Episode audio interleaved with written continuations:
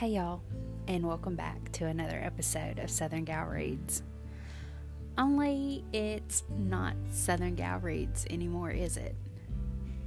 If you follow me on Twitter or on Instagram, you probably already know that I had been heavily debating on ending the podcast. The last few months of 2021 was rough. Um, my mental health went into a really sharp and sudden decline.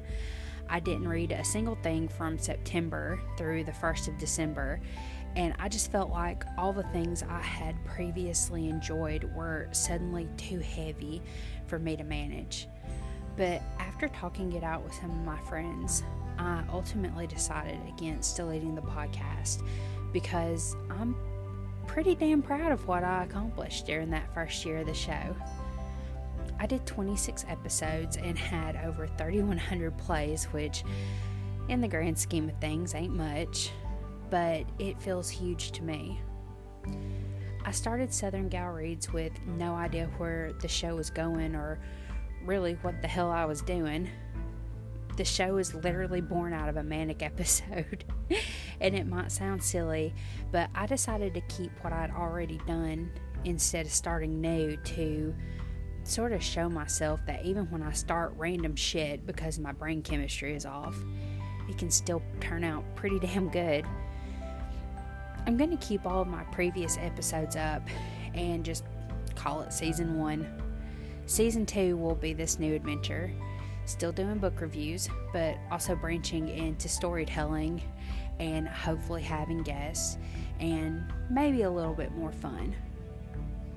So, I guess what I'm trying to say is hey, y'all, my name is Wheezy, and you are listening to the first episode of With a Southern Voice.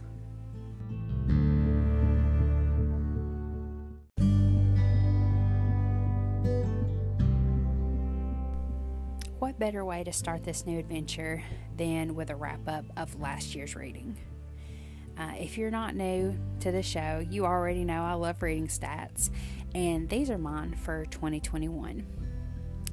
Last year I read 104 books, which I am quite proud of, considering the fact that I did not read one solitary book or even a line from a book for almost three months. Those 104 books combined equaled up to 25,003 pages, which averaged to be about 241 pages per book. I read eight books that were between five and six hundred pages, but I also read a lot of romance novels that were less than 100 pages. Out of those 104 books, 53 of them were authored by writers I'd never read before, and 20 of them were by authors that I'd read in previous years. I gave 19 of those books a five star rating, 30 of those books a four star rating, 31 of those books a three star rating, 16 of those books a two star rating, and six of them got a one star rating. And I ended up DNFing two books last year, which were two of my most anticipated reads. So go figure.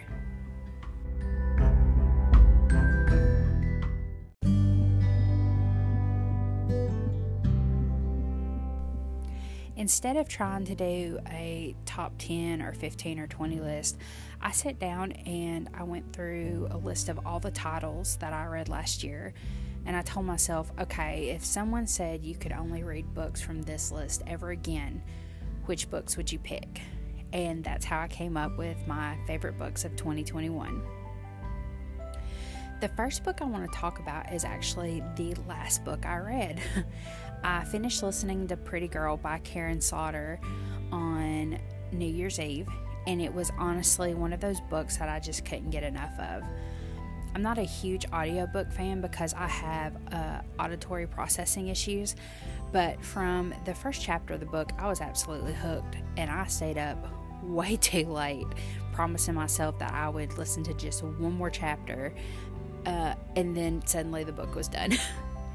Pretty Girls follows two estranged sisters, Lydia and Claire, in the aftermath of their older sister's disappearance and the dissolving of their family after the disappearance. When Claire's husband is violently murdered in front of her, she finds snuff films on his home computer and her life starts to unravel once again. When she reaches out to Lydia for help, a game of who done it and who can be trusted begins, and the sisters quickly learn that they can only really trust themselves. This was my first Karin Slaughter book, but after this one, I'm definitely going to pick up another.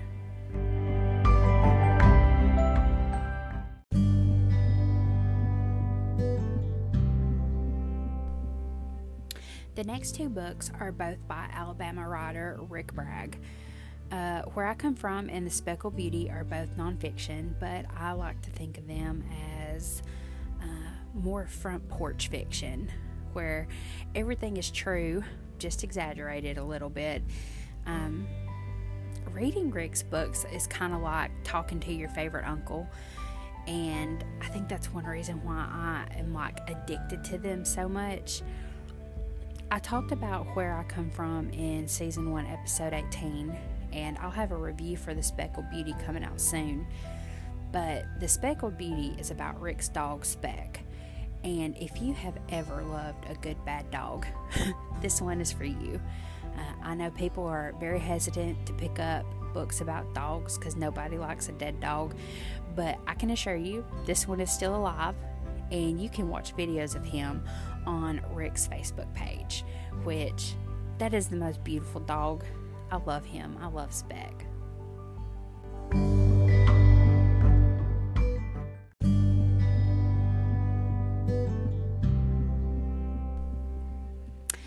The next three books are all romances. 2021 was really my year to get into romance and specifically into monster romance, uh, which is kind of funny to me because I used to be so afraid of reading romance because I didn't want people to think I was reading fluff or erotica. But you know, life is short. Read those fluffy romances, read the smut, read whatever makes you happy. Because I think if the last few years have taught us anything, it's just that we should enjoy whatever we enjoy, whatever makes our hearts happy, and to hell with the rest. I've talked about Feed by Vita Vice so many times it's not even funny. Um, this is about a succubus and her hot Mothman coworker. I always get tickled when I say he's Mothman, but he is. He's he's a Mothman. Anyways, uh, and this book gets right to the point. They just start ravishing each other right off the bat and there's a lot of hate and longing and Mothman antenna doing inappropriate stuff. Um, I've read Evita's other works, I've read Skin, and I've read Headless. All of them are great. Um, but there's just something about Avron and Pie that just stuck with me, and I can't wait to continue their story in Yours Insatiably, which is out now, and you can get a signed paperback on her website. I also loved uh, A Lady of Rooksgrave Manor by Kathryn Moon.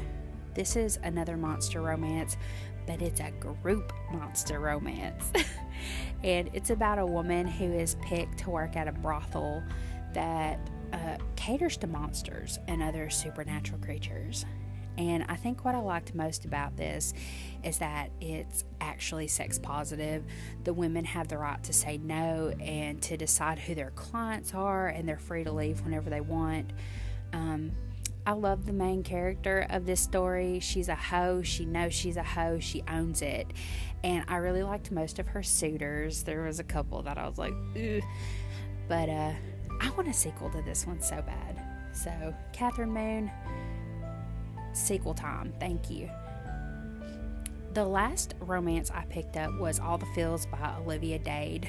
Um, this is about an actor who starts falling in love with his assistant. Uh, I thought Alex was such a fun character. He has ADHD and really poor impulse control, but you can always tell that his heart is in the right place when he does these outlandish things and gets himself in trouble. Um, also really enjoyed that our female main character, Lauren, is fat and she isn't considered beautiful.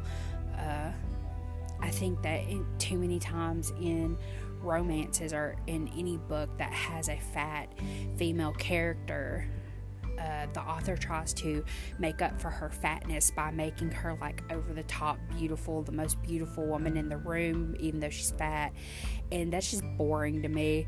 Uh, it just is.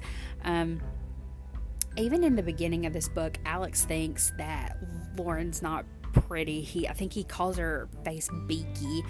Uh, but as they get to know each other and they sort of start falling in love with each other, they their perception of each other changes and Alex starts seeing her as beautiful because in his heart and his mind things have changed and she stops seeing Alex as just this out of this like I am stumbling over myself. She stops seeing Alex as this like out of control actor and starts realizing that he's got a good heart and he's just trying his best, bless him. Um, I just felt like it was done very realistically. And I loved reading their story. I wish there was more. I wish there was pegging in it. It alludes to pegging. There was no pegging on page. Whatever, Olivia Dade.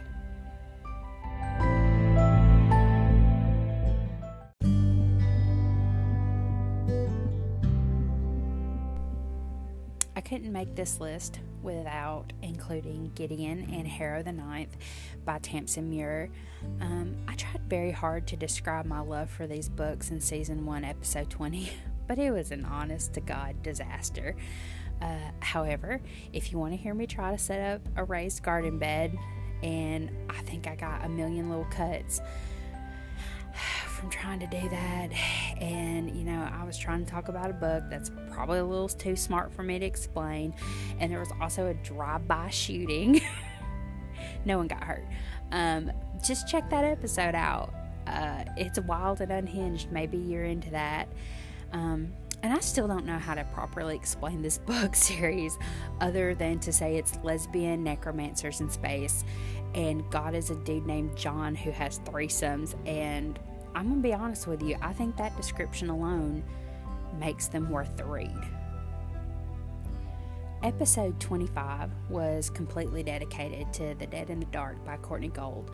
So it's honestly not a huge surprise that this was absolutely tied for my favorite book of the year. The Dead in the Dark is about two girls who are in this small town in Oregon and they are trying to figure out why local kids are coming up missing or murdered. Um, this has a sapphic romance, mixed families, and a lot of who is the bad guy speculation. I love this so much, and I cannot wait until her next book, Echo Sunset, comes out this year. The last book I want to talk about is tied with The Dead in the Dark for my favorite book of the year, and that's The River Has Teeth by Erica Waters, which is kind of wild to me because Erica's debut novel, Ghostwood Song, was my favorite book last year. The River Has Teeth follows two girls Natasha, whose sister has gone missing, and Della, who is terrified that her mother is responsible for the disappearance. This book has a lot of uh, commentary on poverty, anger, and feminism, and it's got sapphic witches in it. I mean, that alone sells it. I've said before that I think Erica is one of the most important voices emerging in Southern literature, specifically in young adult Southern literature, and I am anxiously awaiting her next book, The Restless Dark, which comes out this year. So excited go ahead and start pre ordering.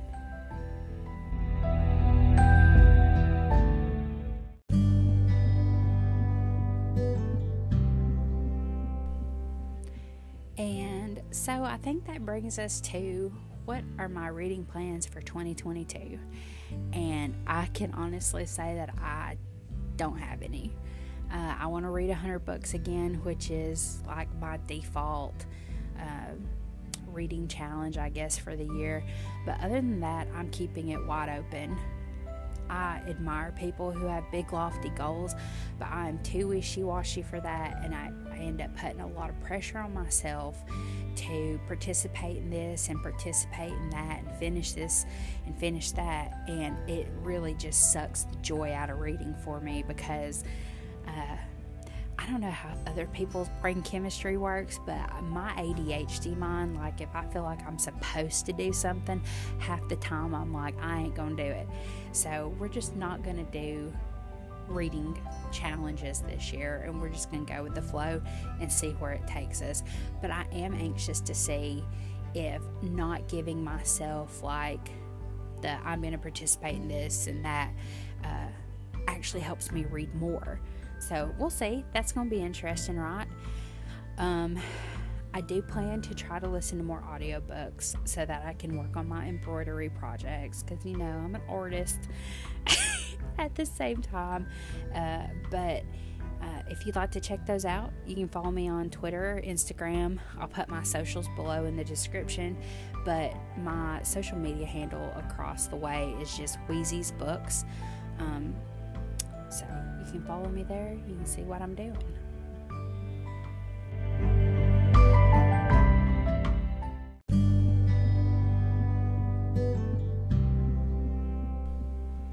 And that's it for this episode.